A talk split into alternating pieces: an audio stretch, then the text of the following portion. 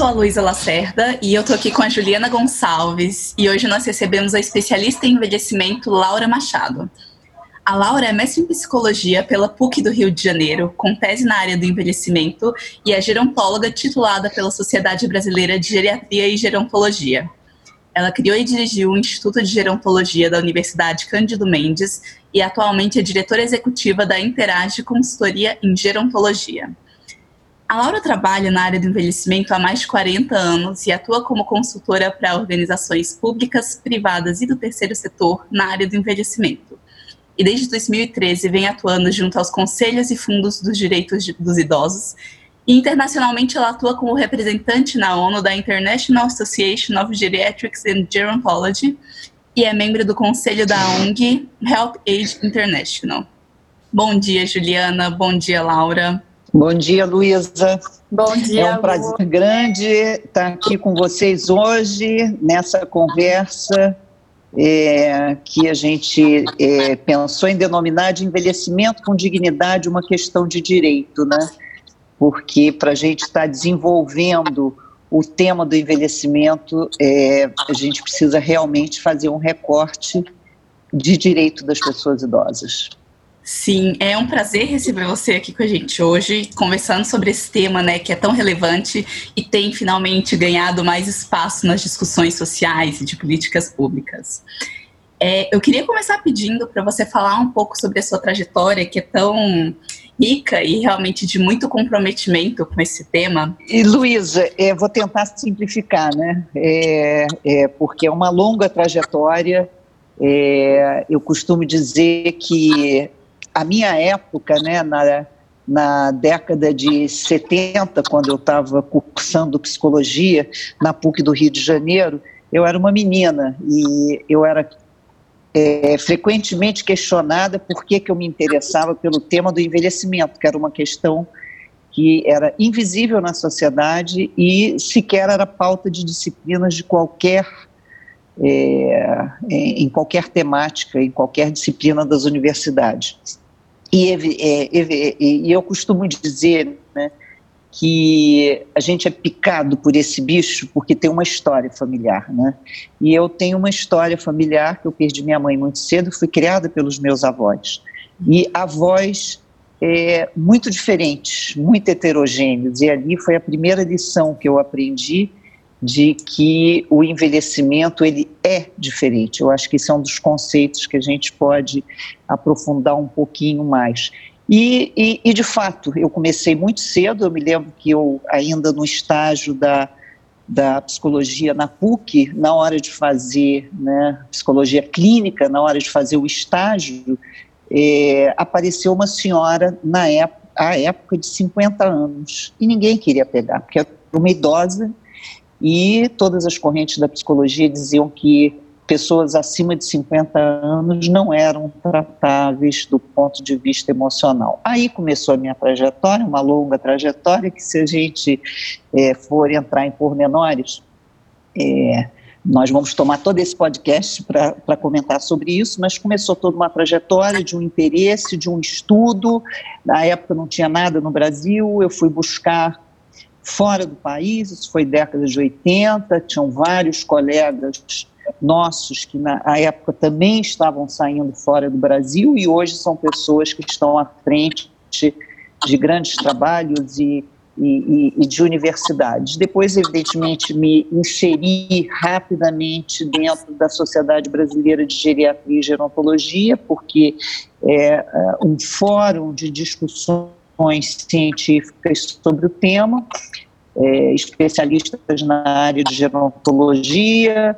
Um, comecei todo um, um, um, trabalho aí já na década de 90, me associando à Associação é, Nacional de Gerontologia e à SBGG, e começamos a atuar de alguma maneira com políticas públicas. Né? Então, nós somos uma geração que ajudamos, testemunhamos, acompanhamos todo o desenvolvimento eh, da elaboração das políticas públicas, desde a Política Nacional do Idoso, em 94, passando pelo Estatuto do Idoso. Então, essa é uma trajetória que me deu como bagagem, né, ao trabalhar, quando a gente foi acompanhando a legislação, e felizmente já aí já estamos, né, para encurtar um pouco o tempo, já estamos é, nos anos de 2010, quando começou efetivamente é, a legislação dos conselhos, do Conselho Nacional da Criação do Conselho dos Fundos, e que nos permitiu,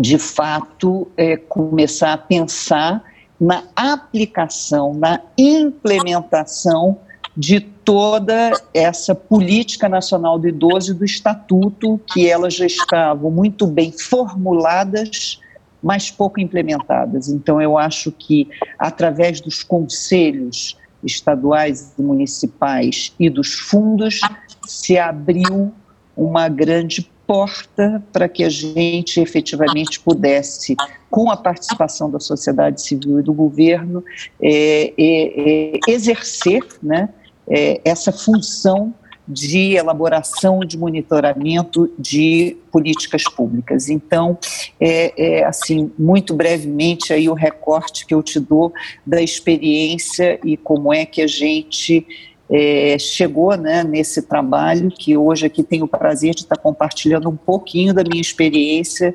para a Telos e para o Conselho dos Direitos das Pessoas Idosas do Estado de São Paulo e dos municípios. Laura, eu queria fazer um comentário, Juliana que está aqui falando, um pouco sobre isso que você falou, né? Desde lá atrás, sobre o questionamento de qual é a idade de envelhecer, né? Hoje, você falou lá atrás 50 anos, mas eu acho que isso ainda persiste um pouco hoje, né? Nas indústrias, no mercado, ou até um pouco discutido, né? Que idade que é envelhecer, né? Que, que, qual é essa idade, né? Que a gente tanto procura. É, hoje no Brasil a expectativa de vida é 76 anos, mas em vários países já está acima de 80. Então acho que é um ponto muito interessante que você traz isso de como essa população idosa aqui no Brasil e, e no mundo, né? Como é que é esse contexto aí? Como é que você enxerga isso, essa coisa da população idosa e da idade, né?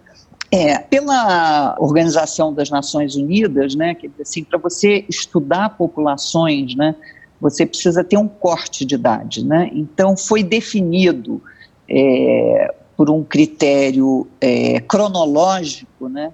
Em países em desenvolvimento, que somos nós ainda, idoso é aquele considerado acima de 60 anos. E em países desenvolvidos, acima de 65 por quê? Né? Porque nós temos condições, os países em desenvolvimento, muito mais adversas que levam a envelhecimento muito precoce. Então, talvez esse seja um conceito assim bastante importante quando a gente vai, né, como conselheiros e como gestores de políticas públicas, né, como os conselhos estaduais e municipais na sua, no seu é, representatividade governamental e não governamental, quando você vai pensar na elaboração de uma política pública, você precisa ter claro que o envelhecimento ele é absolutamente heterogêneo. A, o exemplo que eu costumo dar é que quando a gente está trabalhando, por exemplo, com políticas públicas com criança e com adolescência, o espectro da diferença individual é muito menor, né?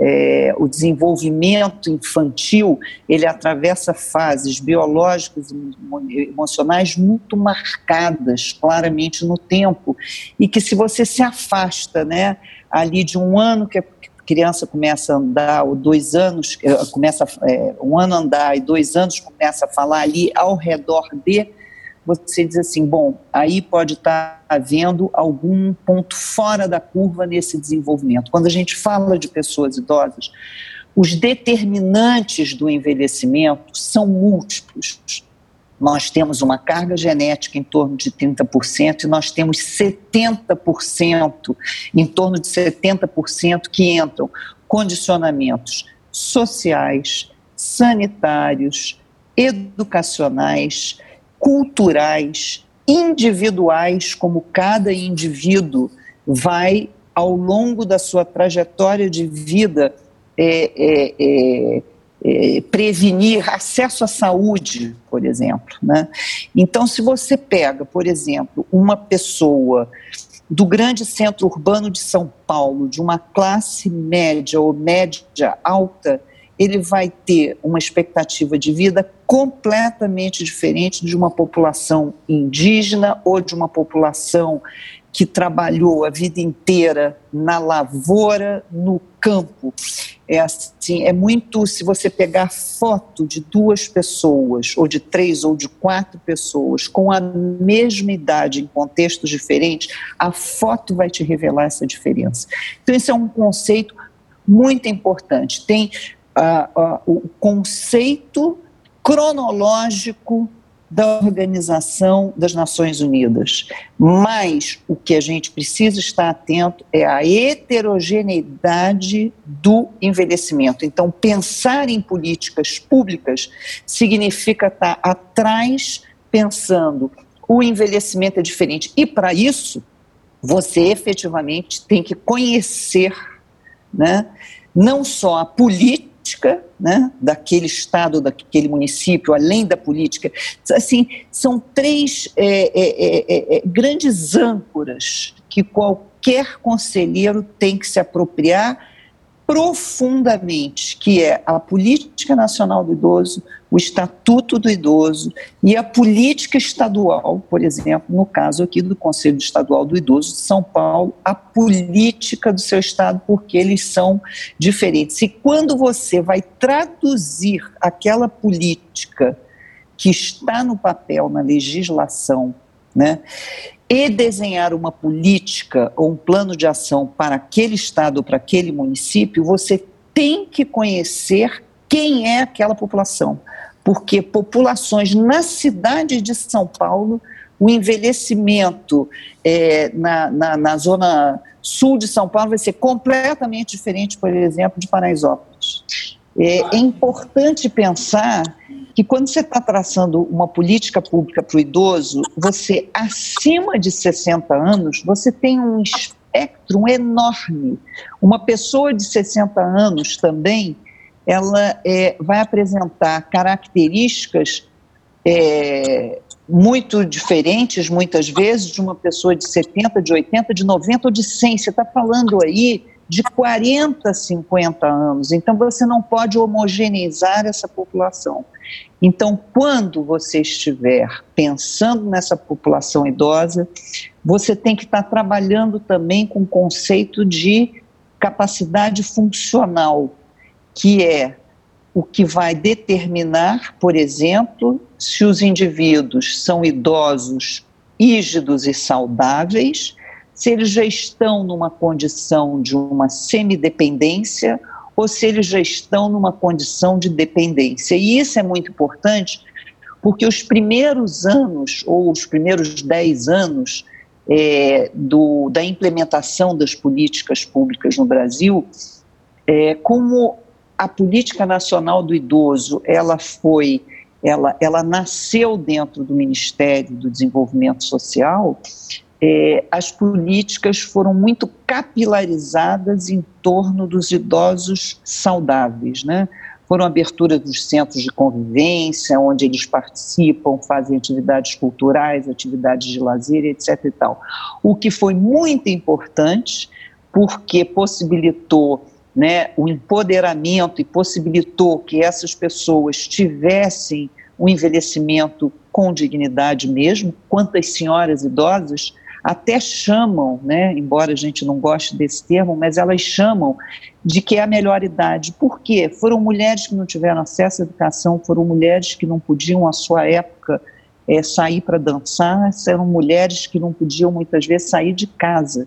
Então, para essas mulheres, realmente frequentar centros de convivência com políticas públicas que oferecessem todas essas atividades gratuitas e com lanche é realmente a melhor idade para elas.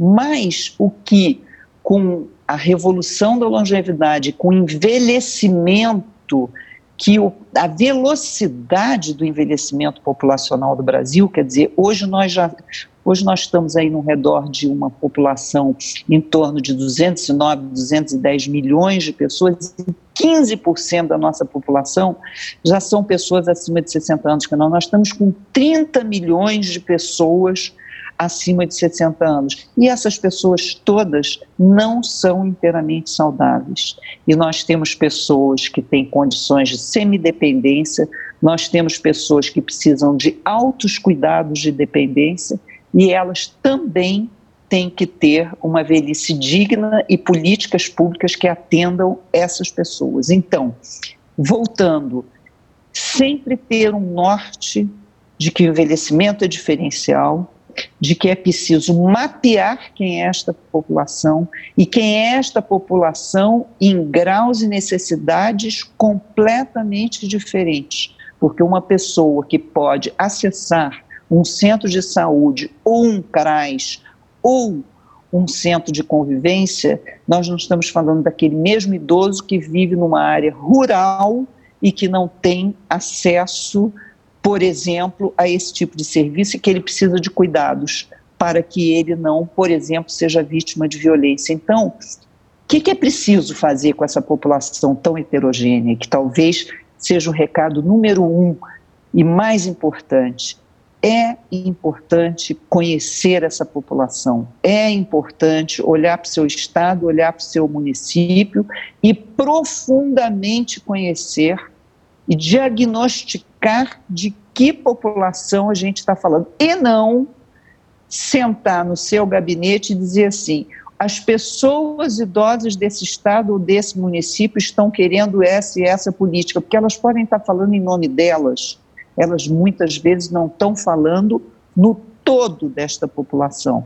Então, quem é o todo? É importante, é importantíssimo ouvir a voz das pessoas idosas para a elaboração de uma política pública, mas sem um diagnóstico, sem que a gente conheça aquela realidade daquele estado, daquele município, fica muito difícil também a gente é, desenvolver políticas públicas adequadas e priorizadas para esse grupo populacional.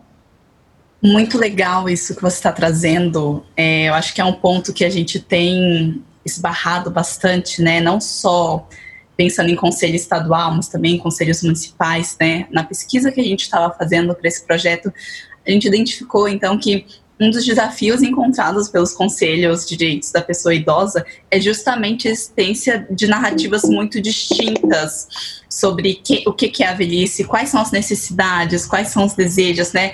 Então, a gente tem uma representação da pessoa idosa que ela é um pouco ambígua. E eu acho que isso que você está trazendo é muito importante, muito relevante mesmo, da questão do conhecer a população e ter esse tipo de dado.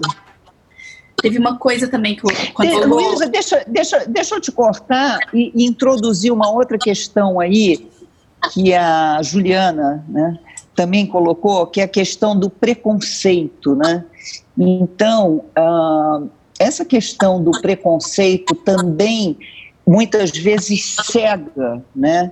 É, e, e eu estou dizendo preconceito, preconceito de todos, porque se nós somos e ainda somos uma sociedade que já avançou, mas que ainda é uma sociedade que privilegia o jovem e não respeita tanto os idosos, esse preconceito está em todos e muitas vezes até nos idosos. Pessoas de 80 anos, né?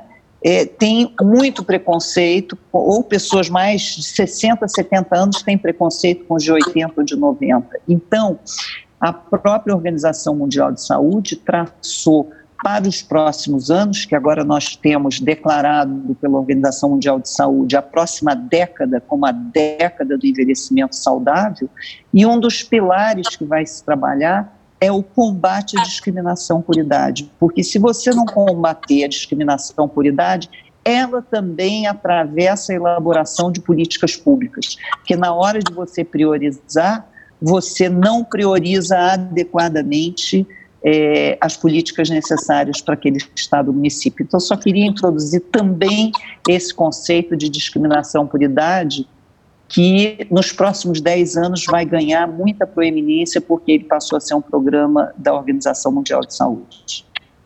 Legal, Laura, isso que você está comentando, e eu acho que vale também uma a gente entrar um pouco nesse assunto de que existe geralmente um movimento, então, de que uma política ela é estabelecida internacionalmente, as diretrizes de uma política são, são estabelecidas internacionalmente, e aí geralmente vem o um movimento nacional de estabelecer as políticas dentro do próprio país. Aí eu queria que você trouxesse um pouquinho desse panorama das políticas internacionais e como isso impacta as nossas políticas nacionais para o envelhecimento. Então, vamos lá. É, é, resumidamente, né, assim, é, foi em 1982 que nós tivemos a primeira é, Conferência Mundial do Envelhecimento é, pela ONU e ela traça diretrizes em geral para os próximos 20 anos. Então, em 2002 nós tivemos a segunda Conferência Mundial do Envelhecimento, que essa já foi uma política que definiu muito importante e muito assinalando a importância de qualquer política. Eu vou extrair isso dessa, dessa segunda conferência, que eu acho que é muito importante.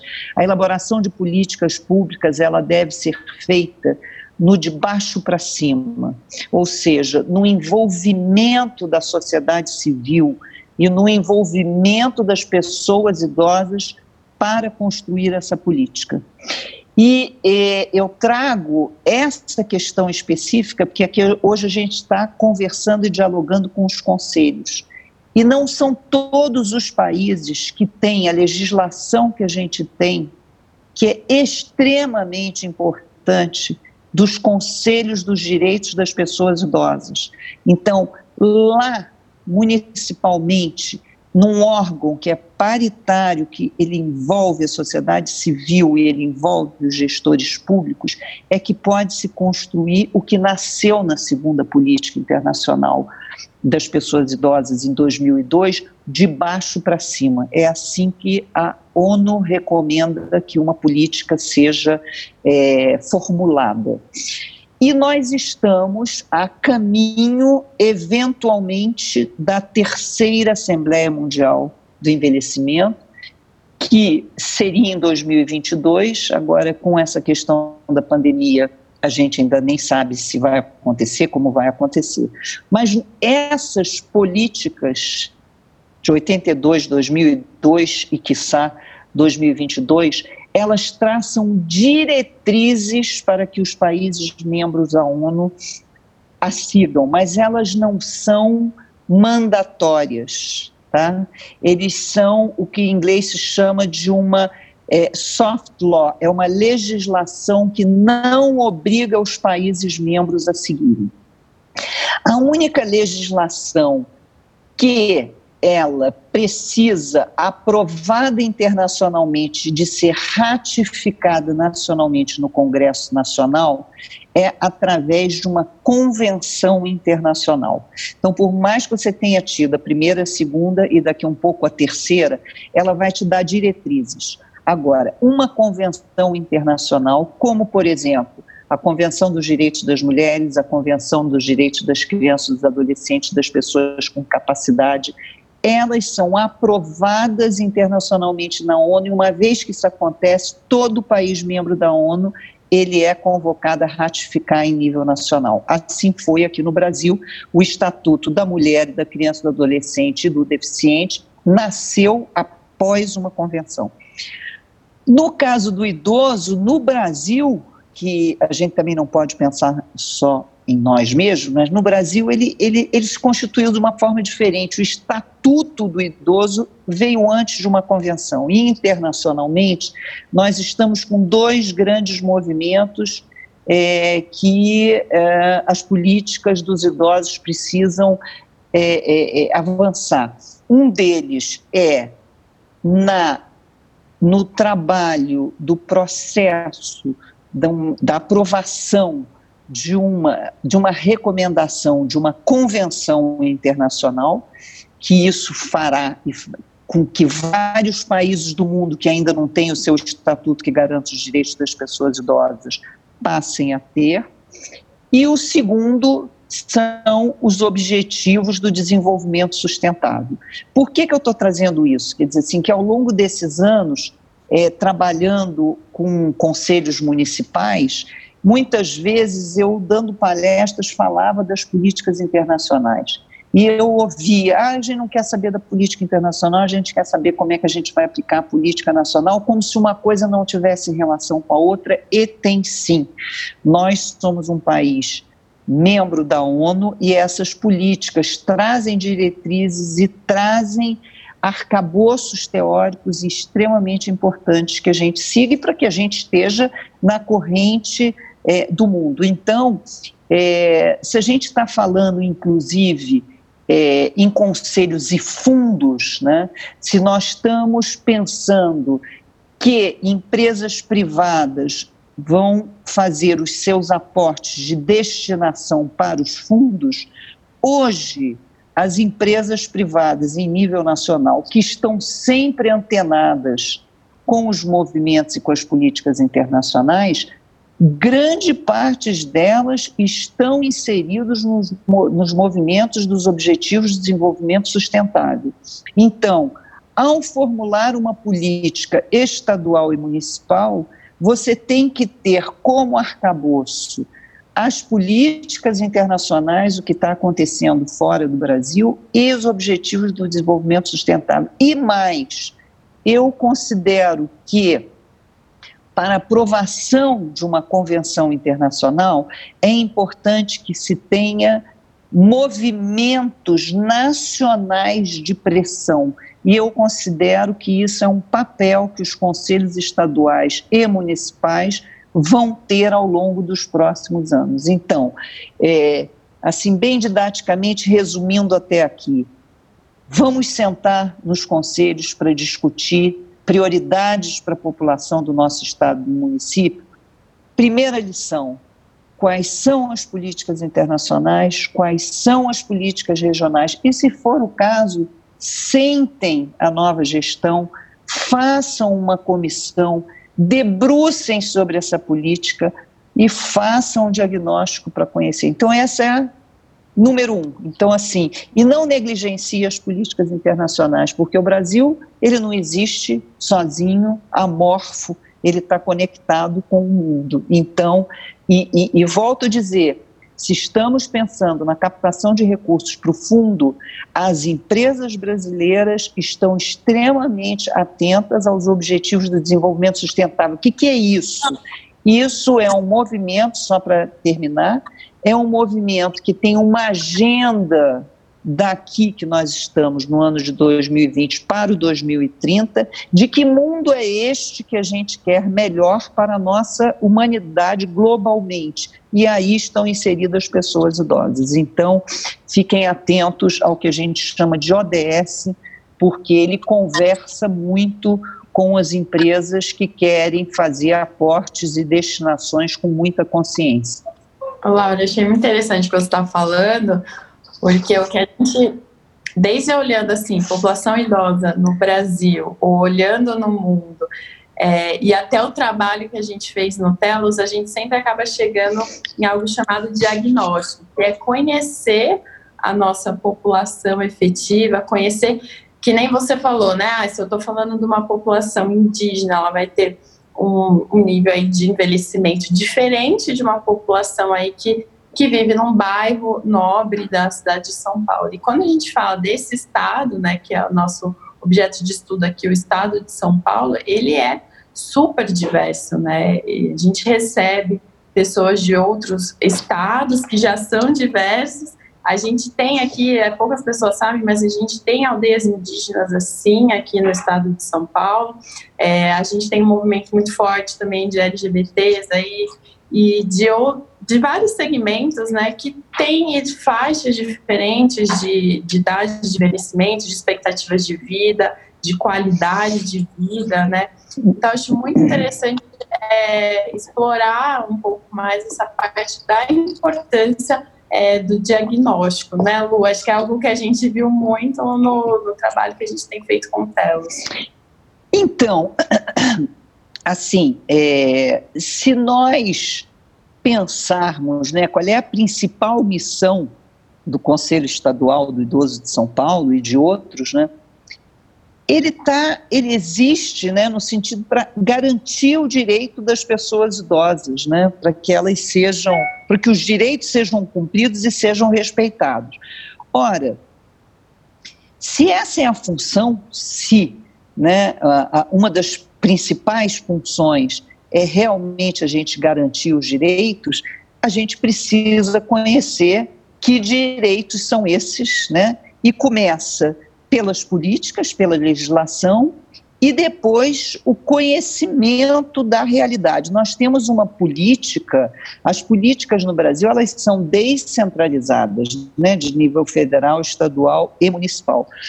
Da mesma maneira que as pessoas idosas são extremamente heterogêneas, os municípios brasileiros, os 5.600 municípios brasileiros, são extremamente heterogêneos.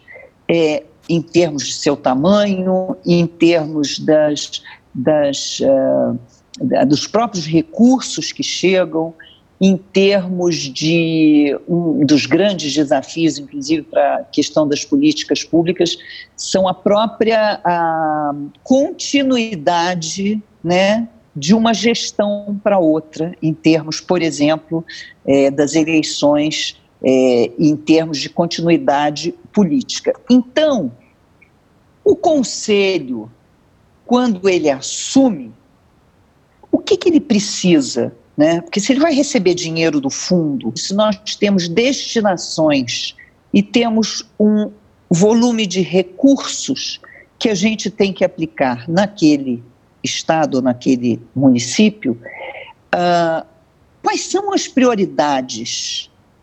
Daqui? Os recursos não são infinitos, eles são finitos. Então, quando o conselho assume uma gestão, e muitas vezes ela é, é junto ou não com a administração pública daquele município, é preciso se apoderar de não só dados quantitativos, né, em termos uh, quantas pessoas estão cadastradas no, no, no, no SUAS, né, quantas estão no, nos serviços de saúde, quais as principais violações de direitos, qual a rede que aquele município ele tem, existe uma delegacia do idoso, existe um Ministério Público, uh, existe uma ILPI, né, em casos de denúncia de violações de direitos, que a gente possa fazer o acolhimento daquele idoso, retirá-lo da família para que ele não continue sofrendo violências. Então, o que, que existe nesse município, né? É, e, primeiro, os dados quantitativos, eles podem e devem ser oferecidos pelas secretarias, quer dizer assim, daí é, a importância de um trabalho é, intersetorial né, na área de política, aliás, na área de políticas públicas, mas aqui a gente está falando da área do idoso, porque uh, são dados da Secretaria de Saúde, dados da Secretaria de Assistência Social, dados da Secretaria de Educação. Né? É, nós sabemos que ao longo dos últimos 20 anos, em torno de 20 anos, nós melhoramos muito os índices de analfabetismo infantil, mas não diminuímos o índice de analfabetismo entre pessoas acima de 60 anos, porque são essas pessoas ou essas mulheres que hoje têm 70, 80 anos, que trabalhavam no campo e não podiam trabalhar, ou porque eram mão de obra no campo para ajudar a família, ou porque os pais não permitiam estudo naquela época. Então, o índice de analfabetismo de qual é o índice de analfabetismo do meu município? Uh, que serviços é, existem de saúde? Qual é a população que tem benefício da prestação continuada? as aposentadorias, quer dizer assim, dados da Previdência. Então, de posse de todos esses dados, mais que serviços que existem, né? qual é a rede que existe de proteção à garantia de idosos no município, e mais que a gente sempre recomenda que existam pesquisas focais envolvendo os idosos daqueles municípios para que ouçam eles ah, as necessidades maiores que eles estão encontrando. Então, de posse desses dados e cruzando todos esses dados, é que nós vamos ter condições de priorizar, elencar prioridades e traçar efetivamente uma política pública. Senão fica no achismo, fica assim, né? É, se o Conselho do Idoso ele está, como a grande maior parte no Brasil, ele está dentro da Secretaria de Desenvolvimento Social, é, é, o que eu vejo às vezes em muitos municípios, até municípios pequenos do Brasil, é que muitas vezes são os conhecimentos que a Secretaria de Desenvolvimento Social tem, que muitas vezes diz: nós estamos precisando disto aqui no município. E nós não podemos confundir, nem podemos utilizar recursos do fundo para a elaboração de políticas públicas, porque essas já existem em destinação. que a gente precisa, sim, é, o que está precisando dentro da saúde, dentro da educação, dentro do desenvolvimento social, e aí, de posse disso, de posse das necessidades ditas pelos idosos, a gente possa sentar o conselho com esses dados e aí sim começar a pensar na elaboração de políticas públicas e depois no monitoramento dessas políticas. Então, assim, em grandes termos, não sei se eu respondi a pergunta de vocês. Acho que respondeu sim, Laura. Eu acho que esses pontos que você está trazendo são muito importantes mesmo e eles conversam também com uma conversa que a gente teve num outro podcast que a gente recebeu a Laura, que é a Sandra, que é do Conselho Municipal, e ela também trouxe essa necessidade e importância da realização do diagnóstico, né? E aí eu acho que é uma coisa que vai perpassar todas as conversas que a gente tiver, porque realmente é o primeiro passo para que a gente consiga, para que o conselho consiga de fato endereçar as necessidades e uhum. conseguir atuar naquilo que ele precisa, que é a garantia dos direitos, né? Uhum. E aí, pensando um pouco nessa garantia de direitos, é, queria também que a gente conversasse um pouco sobre a violação desses direitos, né?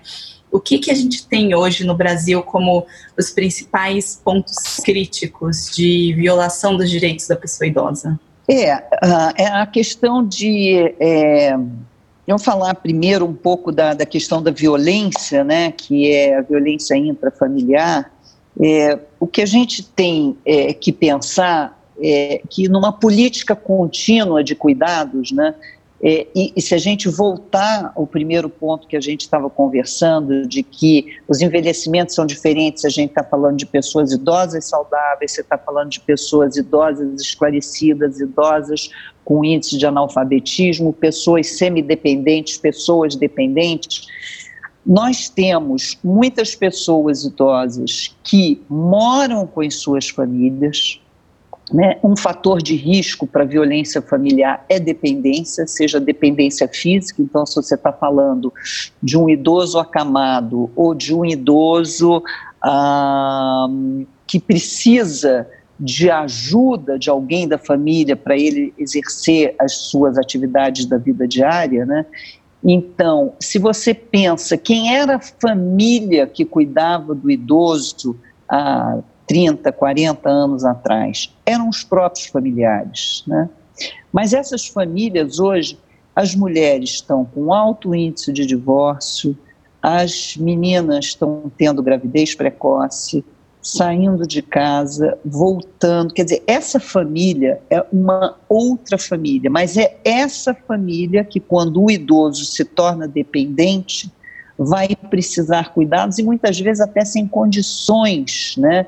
Aquela mulher que trabalha o dia inteiro, que ela sai, que ela tem que é, trazer o dinheiro para dentro de casa para cuidar dos, do, dos filhos, essa mesma mulher, à noite, está cuidando dos seus idosos que, por exemplo, tem uma incontinência urinária ou que tem um caso de demência, etc. Então, nós estamos aí falando da violência familiar, que a gente pode é, encontrar maus tratos físicos, maus tratos psicológicos, é, e uma violência que é a que a gente mais tem encontrado ultimamente, que aliás a violência ela não é só emocional ou só física, em geral vem múltipla, né?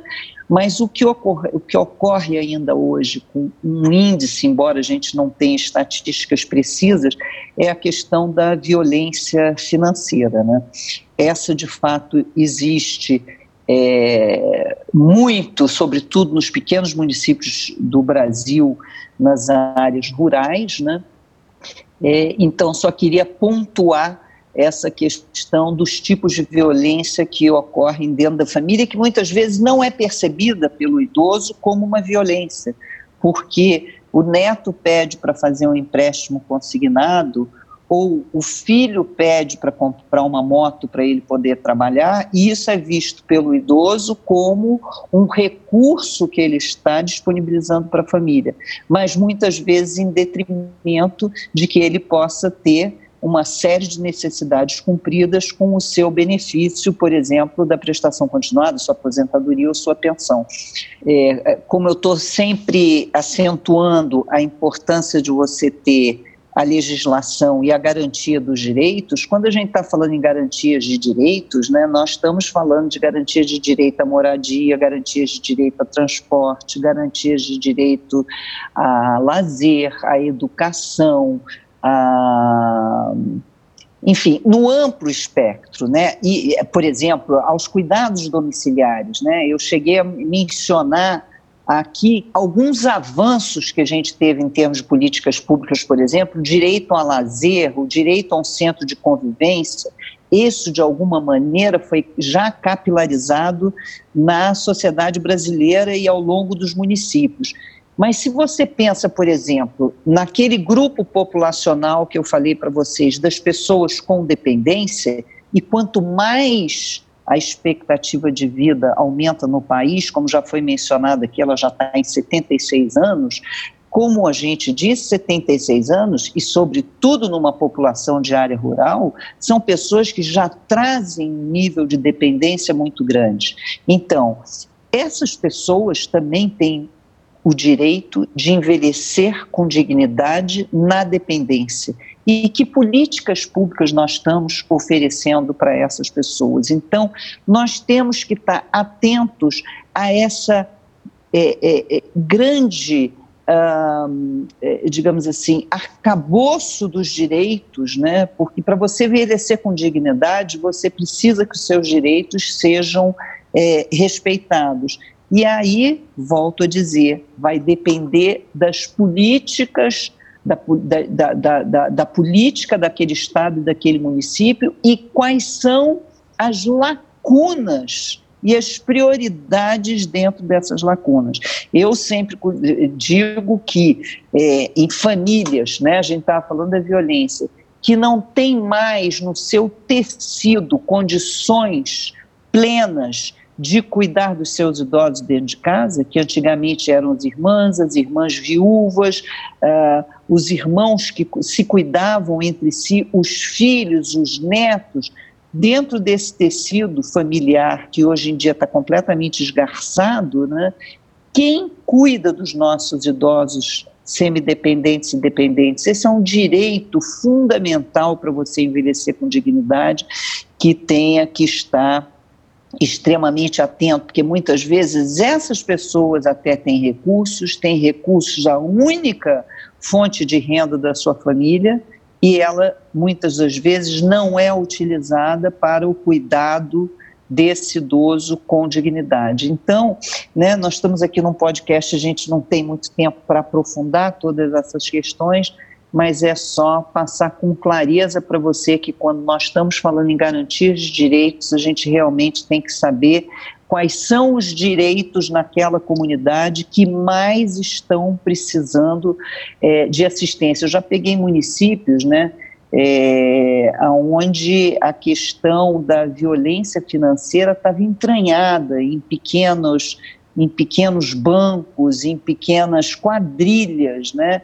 E, e, e, que você precisa combater, aquilo passa a ser uma prioridade. Outros municípios não. Então, de novo, a heterogeneidade dos, do, do, dos idosos e a heterogeneidade dos municípios. Né? A gente está sempre, e sempre pensando nos direitos, quais são os direitos fundamentais e quais são os direitos fundamentais que precisam ser priorizados naquele município, porque a gente não vai conseguir priorizar tudo, a gente não vai conseguir trabalhar tudo. Temos que sim fazer um plano de ação, né, no tempo, com os recursos que a gente tem, quais serão enfrentados primeiramente.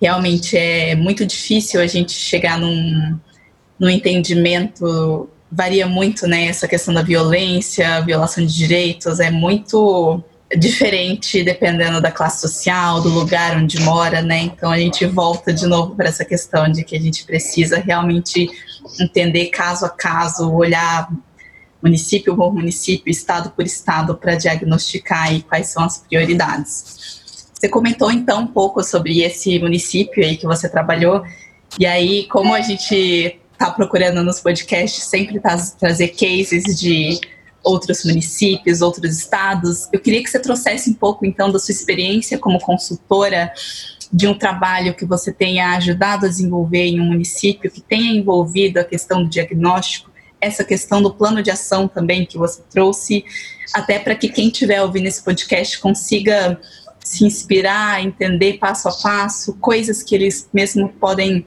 acionar dentro do, da sua própria realidade? Tá, Luiz, eu vou fazer o seguinte, quer dizer, tenho várias experiências exitosas, né? Assim, é assim bem impactante e emocionante como é, vários municípios brasileiros, quer dizer, eu tenho mais experiência com municípios menores, né?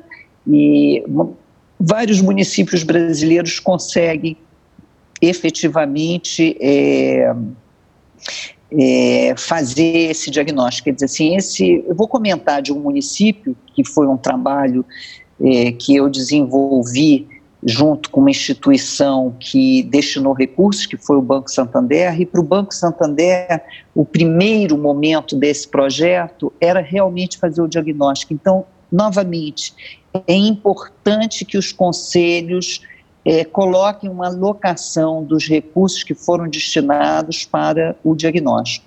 E vou trazer um município que, é, como a gente, como eu comentei aqui na pergunta anterior, e eu falei da questão do, da violência financeira e do analfabetismo, eu vou trazer um município que fez o diagnóstico em cima dessas duas questões que são questões é, que a gente vê em vários municípios do Brasil, em vários, mas esse município em específico, como eu te disse, eles tinham várias outras prioridades, mas eles elencaram essas duas questões que saíram do município para, é, digamos assim, começar um programa, começar é, um programa que pudesse enfrentar. Então, é o município de Iracema, que é um município de pequeno porte no interior do Ceará, fica a quatro horas é, de Fortaleza.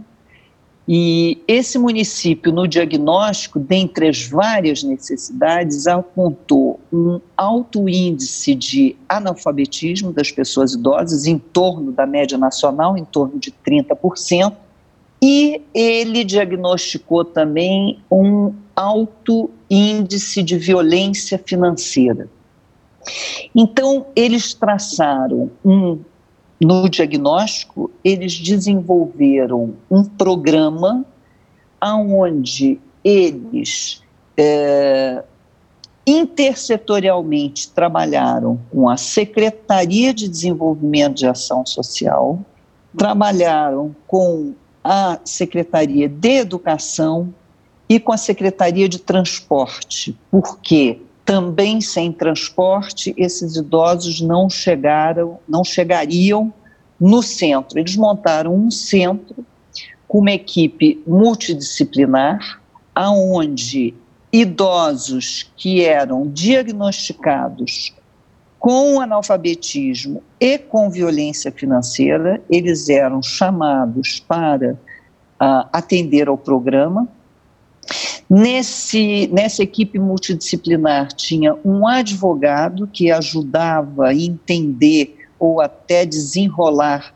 fraudes na Previdência, empréstimos consignados indevidos em nome da pessoa, e eles Além disso, fizeram um programa de alfabetização na pedagogia de Paulo Freire, ou seja, uma alfabetização que os levasse a um exercício da sua cidadania. Né?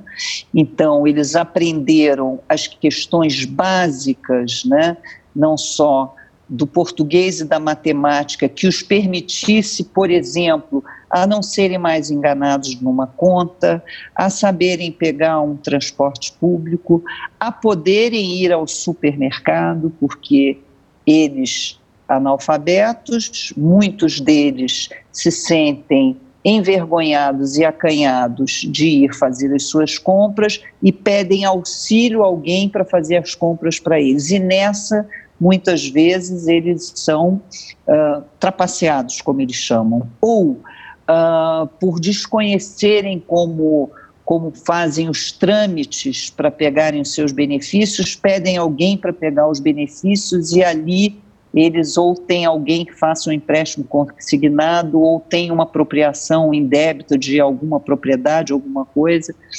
Então, foi feito um trabalho de alfabetização e, além da alfabetização, foram feitas oficinas com estes idosos dentro de agências bancárias, para eles aprenderem a lidar com a tecnologia, como pegar dinheiro, como não informar sua senha, como uh, quais os direitos, né, e por que que eles se fossem achacados por alguém e dizendo não deixa que eu pego essa aposentadoria, deixa que eu é, lhe, lhe ajudo.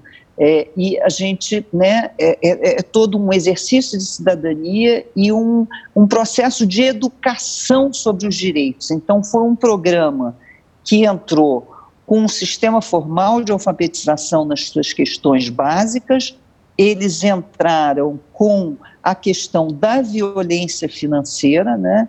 eles tinham transporte que os levavam para esse centro, e com isso reduziu nesse grupo 100% do analfabetismo e da violência financeira. Hoje, muitos deles dizem: ah, vai pegar na minha casa agora para vender coisa, eu saio com você correndo, que agora eu sei qual é o meu direito. Então, como é, fruto disso também, teve um empoderamento e um exercício de cidadania. Então, eu acho que isso é um case, é um exemplo de um município que realizou brilhantemente um, um, um, diagnóstico, soube conduzir é, traçar um plano de ação sobre priorizar né, é, qual era a ação mais necessária e mais efetiva nesse momento. Então, espero ter contribuído aí com um, um, um, case, né? É, eu também sempre adoro os cases, né? Porque é ali que a gente vê realmente como é que a coisa funcionou. Óbvio que tem todas as suas dificuldades, mas eles souberam é, enfrentar. E as dificuldades eu talvez dissesse que as duas maiores são a questão da intersetorialidade, que não foi fácil, eles apanharam, mas eles conseguiram juntar as secretarias né, dentro desse projeto, cada um com a sua contrapartida, além da destinação que existia no fundo, existia contrapartida da, da, da prefeitura, e eles tiveram a sorte de um outro desafio para grande parte dos municípios, que é a descontinuidade política. Né? A cada eleição, tudo que foi feito no anterior, muda-se tudo nova, novamente. E eles realmente tiveram uma sequência de reeleição naquele município e eh, eh, possibilitou a continuidade eh, das políticas públicas. Então, basicamente, é, é, é esse exemplo aí que eu posso trazer para vocês. Estou aberta qualquer outra pergunta. Legal, Laura, muito obrigada. Acho que é muito importante para a gente também estar tá em contato com esse tipo de caso, de histórias que deram uhum. certo. Acho que tem muita coisa para a gente se inspirar e também para dar aquele ânimo, né, de que tem outras pessoas realmente trabalhando, se empenhando nesse tipo de tema e conseguindo resultados, né?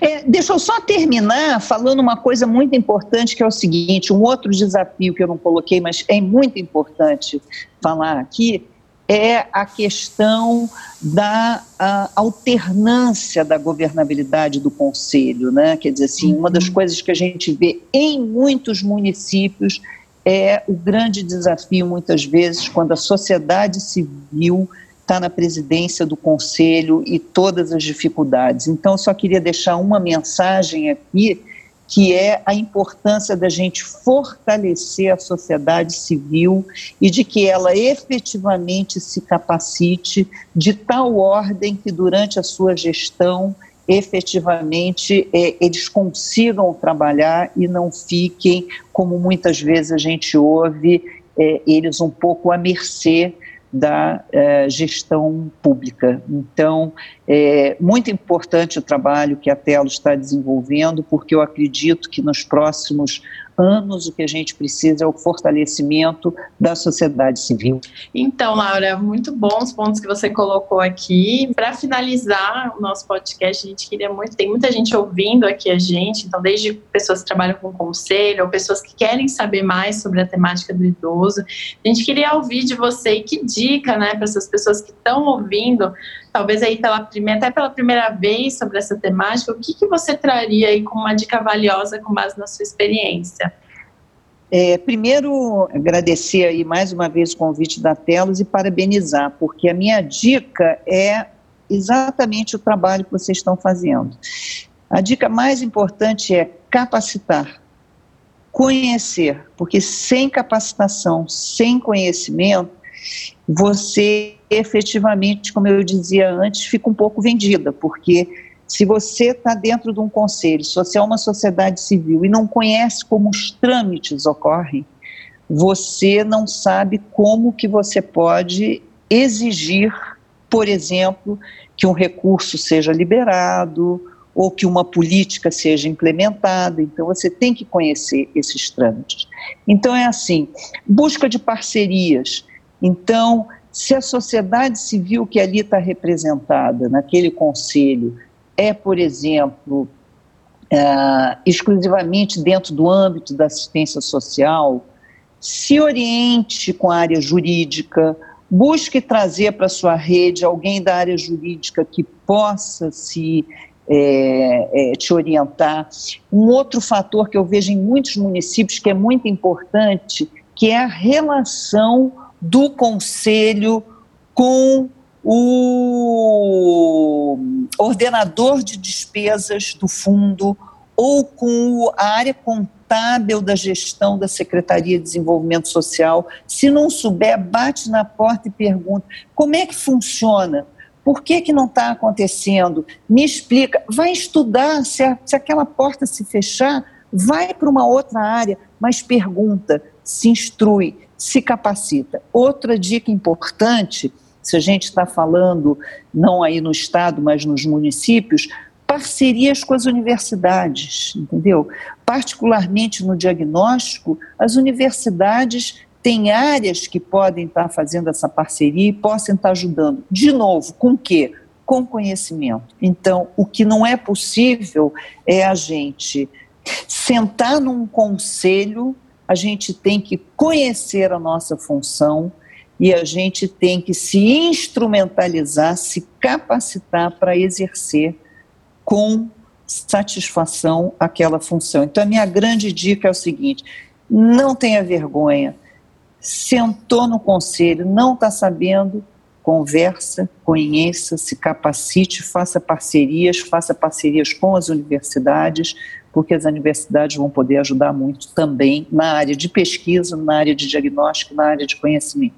Joia, excelente, Laura. Eu queria agradecer muito a sua participação. Foi muito legal a gente ter essa conversa aqui hoje. Eu acho que, por mais que esse tema tenha ganhado bastante relevância nos últimos anos, pensando em toda a sociedade, eu acho que existe uma falta de entendimento sobre a questão do envelhecimento, os direitos da pessoa idosa também, não é algo que a gente vê que está tão difundido assim ainda. Então é muito legal para a gente ter você, que é um especialista nesse assunto, nesses tempos de isolamento social e pandemia, que a gente sabe que tem demandado bastante de pessoas como você. Então, queria te agradecer muito esse momento que você tirou para estar aqui com a gente. Muito obrigada, obrigada a vocês, Laura. obrigada e parabéns aí pelo trabalho. Esse podcast ele faz parte do projeto Plataforma Serviço de Gestão do Grupo Telos, que foi aprovado no edital de 2016 do Conselho Estadual do Idoso e tem como objetivo o fortalecimento do controle social por meio da instrumentalização do SEI.